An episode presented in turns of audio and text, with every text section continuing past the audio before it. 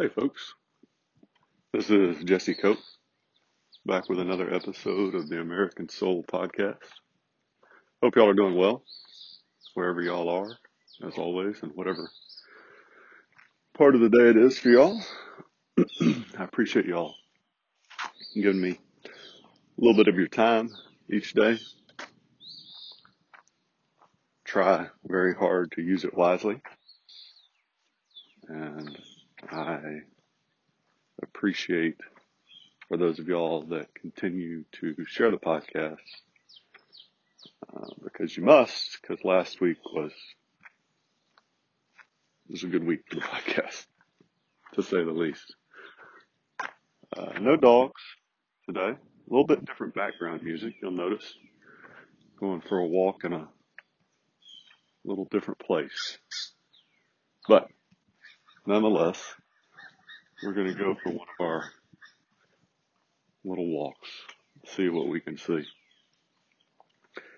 Going to go back to John Adams, who I talk about off and on, and read through a few of his quotes, a couple that I've read before, a couple that I haven't, because as I say quite often, just kind of scratching the surface here.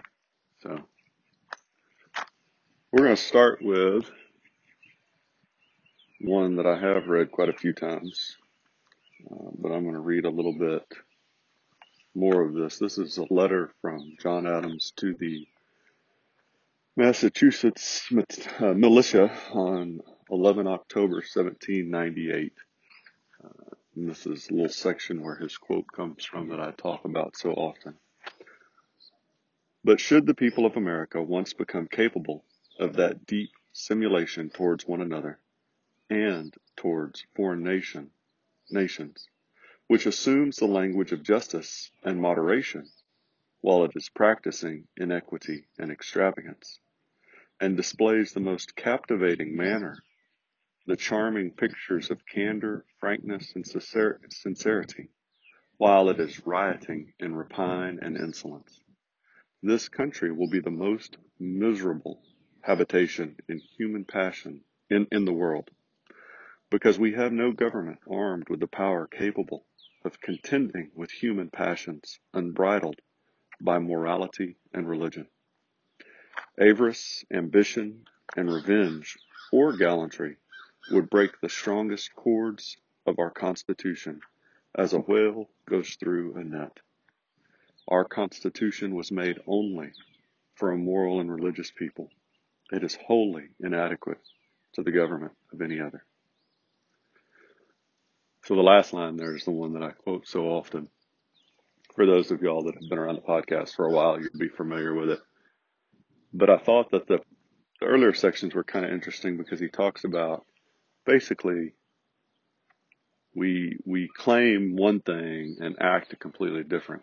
You know, if, if we ever get to the point where we we claim all these noble, noble characteristics, but we act in an opposite manner, this is going to be a horrible place to live because our Constitution, our laws, our government require a moral and religious people. And, and make no mistake, folks, he was talking about the morals of Jesus Christ you'll see in some of his other quotes.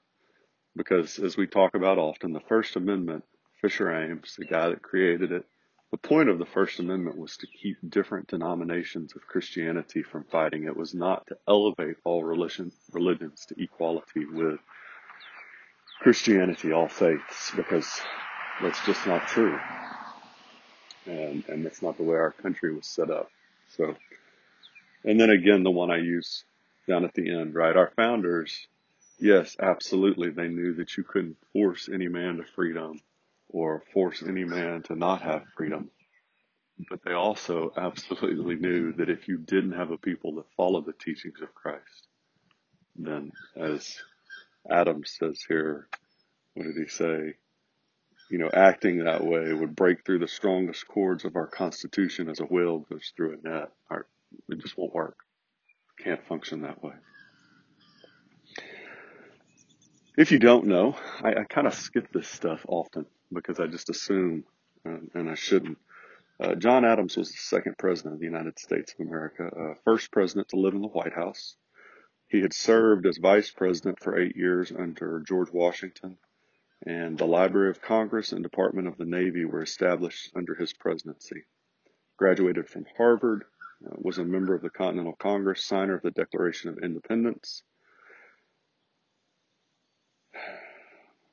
I mean, that's just, I mean, there's a long list, folks, of other things uh, that he did and accomplished in his life. That gives you a little, just a little idea.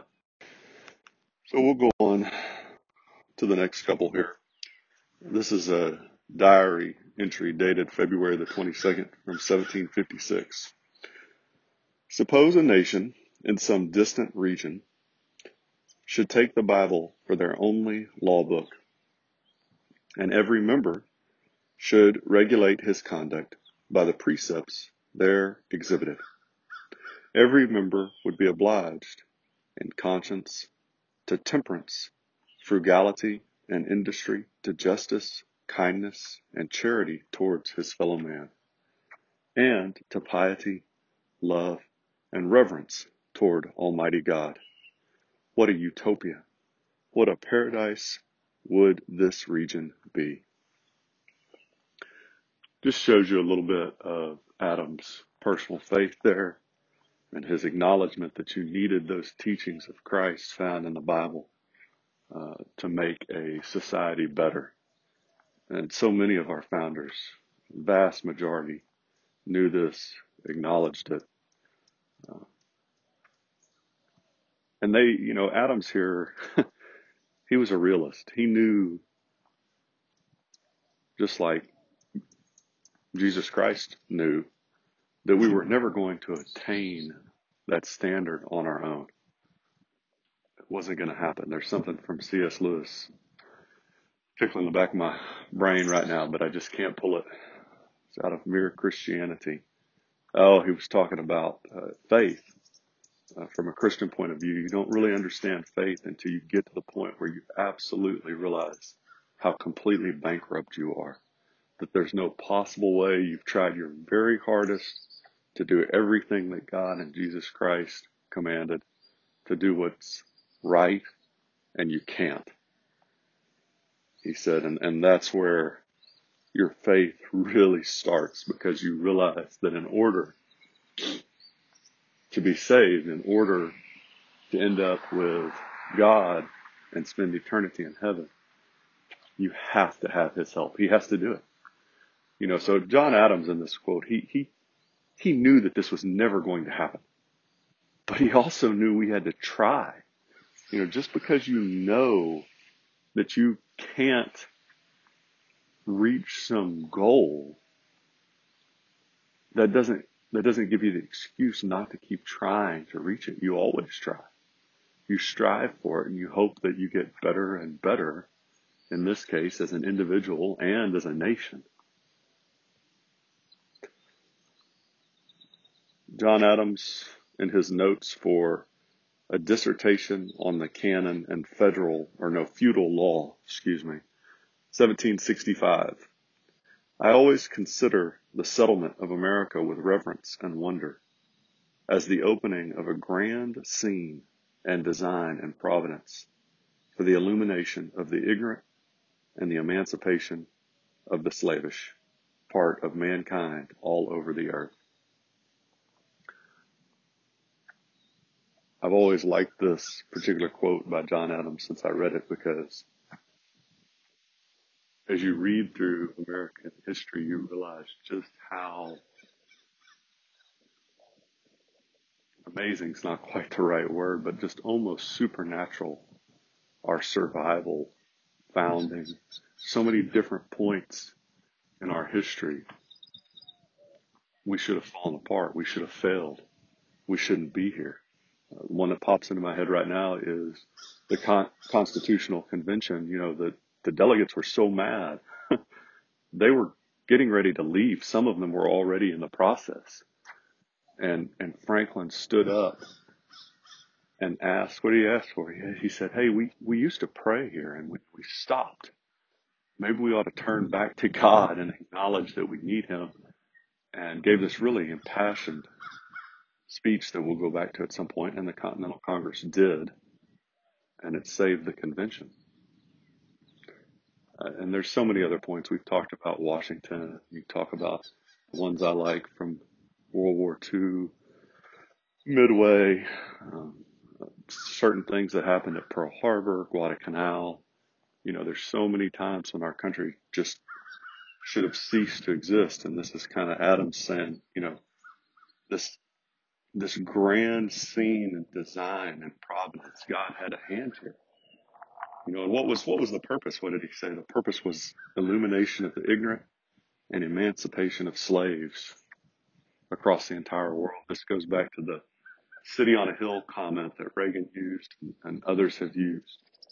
We've got to be a light shining to the rest of the world. And the only way we can do that, folks, is if we put God and the principles of Jesus Christ in the center of our culture, in the center of our education for our children particularly public education, folks. Because if you're to take money from citizens to educate children, that education has to strengthen the country, right? In our families, even before that, in our marriages, all the things we talk about constantly, you, we've got to have Jesus Christ there. It's got to be a daily act, a daily priority. Because if it's not, well, we see what happens when it's not because we're there absolutely there. I'm going to try and get through a couple more. We'll see if we make it. Uh, these both, no, no, I lied. Just this next one is from a diary entry in 1772. So things were starting to get pretty rough with the British. Had been for a couple decades, but they're just right on the verge right now. We see every day that our imaginations are so strong and our reason so weak the charms of wealth and power are so enchanting, and the belief of future punishments so faint, that men find ways to persuade themselves to believe any absurdity, to submit to any prostitution, rather than forego their wishes and desires. Their reasons become at last an eloquent advocate on the side of their passions and they bring themselves to believe that black is white, that vice is virtue, that folly is wisdom, and eternity a moment. I really picked this one, folks, for that last line because we're absolutely there today. You look around, I can't pull the Bible verse right now, but we are calling good evil and evil good. You can talk about feminism, you can talk about abortion, you can talk about LGBTQ relationships, you can talk about critical race theory, you can talk about illegal immigration, uh, you can talk about the fact uh, separation of church and state, which this all really goes back to, folks, all of it, 80 years. Um, you can talk about revisionist history in schools, uh, the push of socialist and communist type policies by the left. I mean, just any of these is doing exactly what Adams talked about in this last line, and that is, it believe you you you you have convinced the left has convinced so many people today in America that black is white, vice is a virtue, and folly is wisdom, and eternity is is not even just. I would argue he says eternity a moment. I guess people think that, but we've done a pretty good job convincing people that eternity doesn't even exist. And of course, the solution for all of this is what? To put God and Jesus Christ back in the center of our, our marriages, our families, and our lives. It's a, my father-in-law made the comment once uh, about something else, but it's it's not hard, but we make it difficult. And that's absolutely true, folks. This isn't hard. But but Adam's quote up here earlier too is so very true. Our reason is so weak and our imagination so strong. We're so we ignore any future punishments, whether you're talking about consequences here on earth or you're talking about eternal punishment, right? And and we're willing to believe any absurdity to do what we want to rather than forego our own wishes and desires. We see this. We focus on what do we focus on? What do we spend our time on? We talked about this last week. Look at, at how you spend your day. And for me too, folks, I mean, all of us, look at how we spend our day. How many hours, how much time we spend on our phones, watching athletics, doing anything but working on our marriage, leading our children, uh, before both of those, working on our faith. We spend all this time and all these hours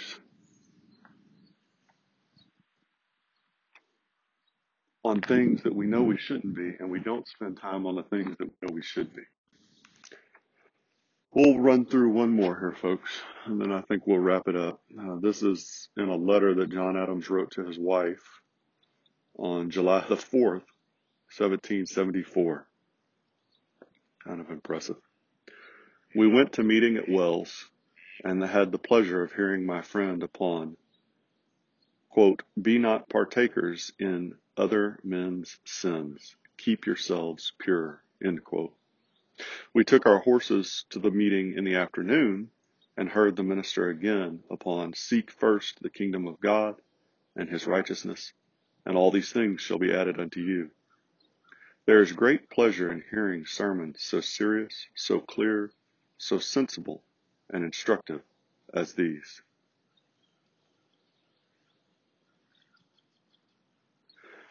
couple things here, folks.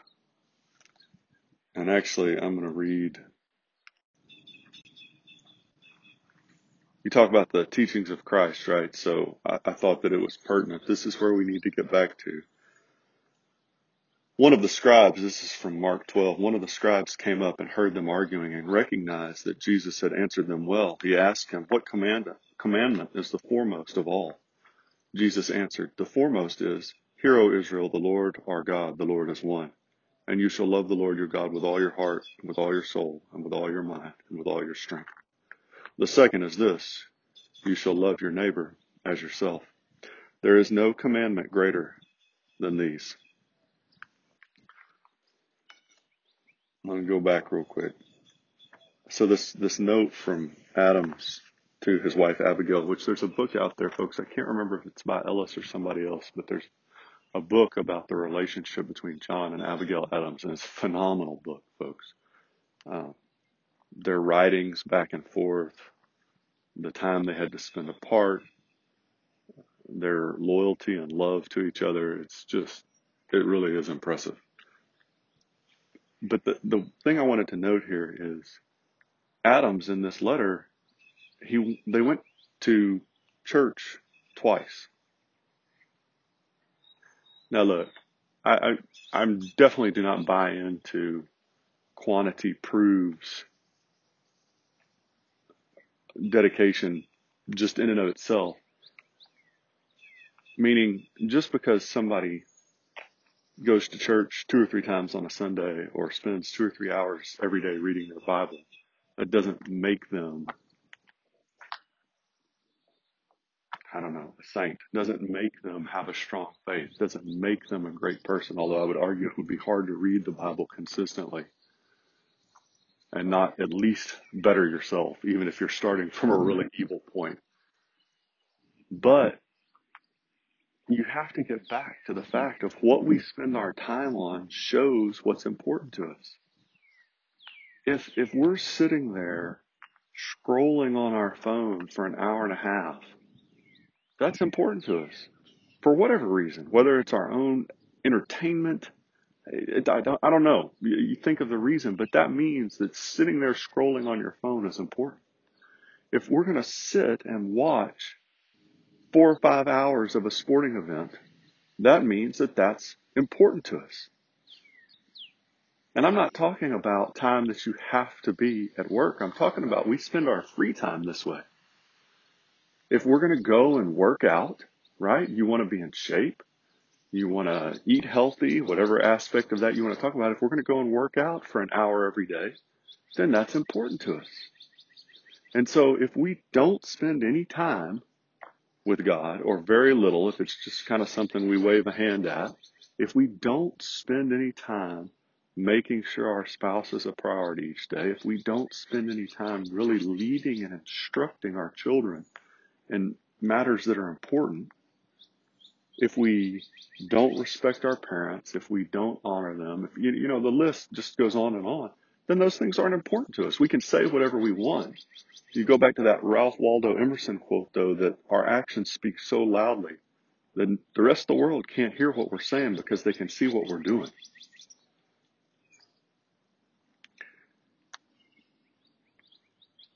John Adams, his writings and the writings of so many other founders, they show us what was important to these men and women. The founding of our country being centered on God and Jesus Christ, the teachings therein. And we got to get back to that, folks, really in our individual lives and then in our, our personal lives. Absolutely. I'm sorry, individual, our, our public lives as a country. All right, I kept you. I'll leave you alone. I sure do appreciate it. Thank y'all for giving me a little bit of your time and for going on one of our little walks. We will talk to y'all again real soon. God bless y'all. God bless your families. God bless America. Looking forward to it, folks.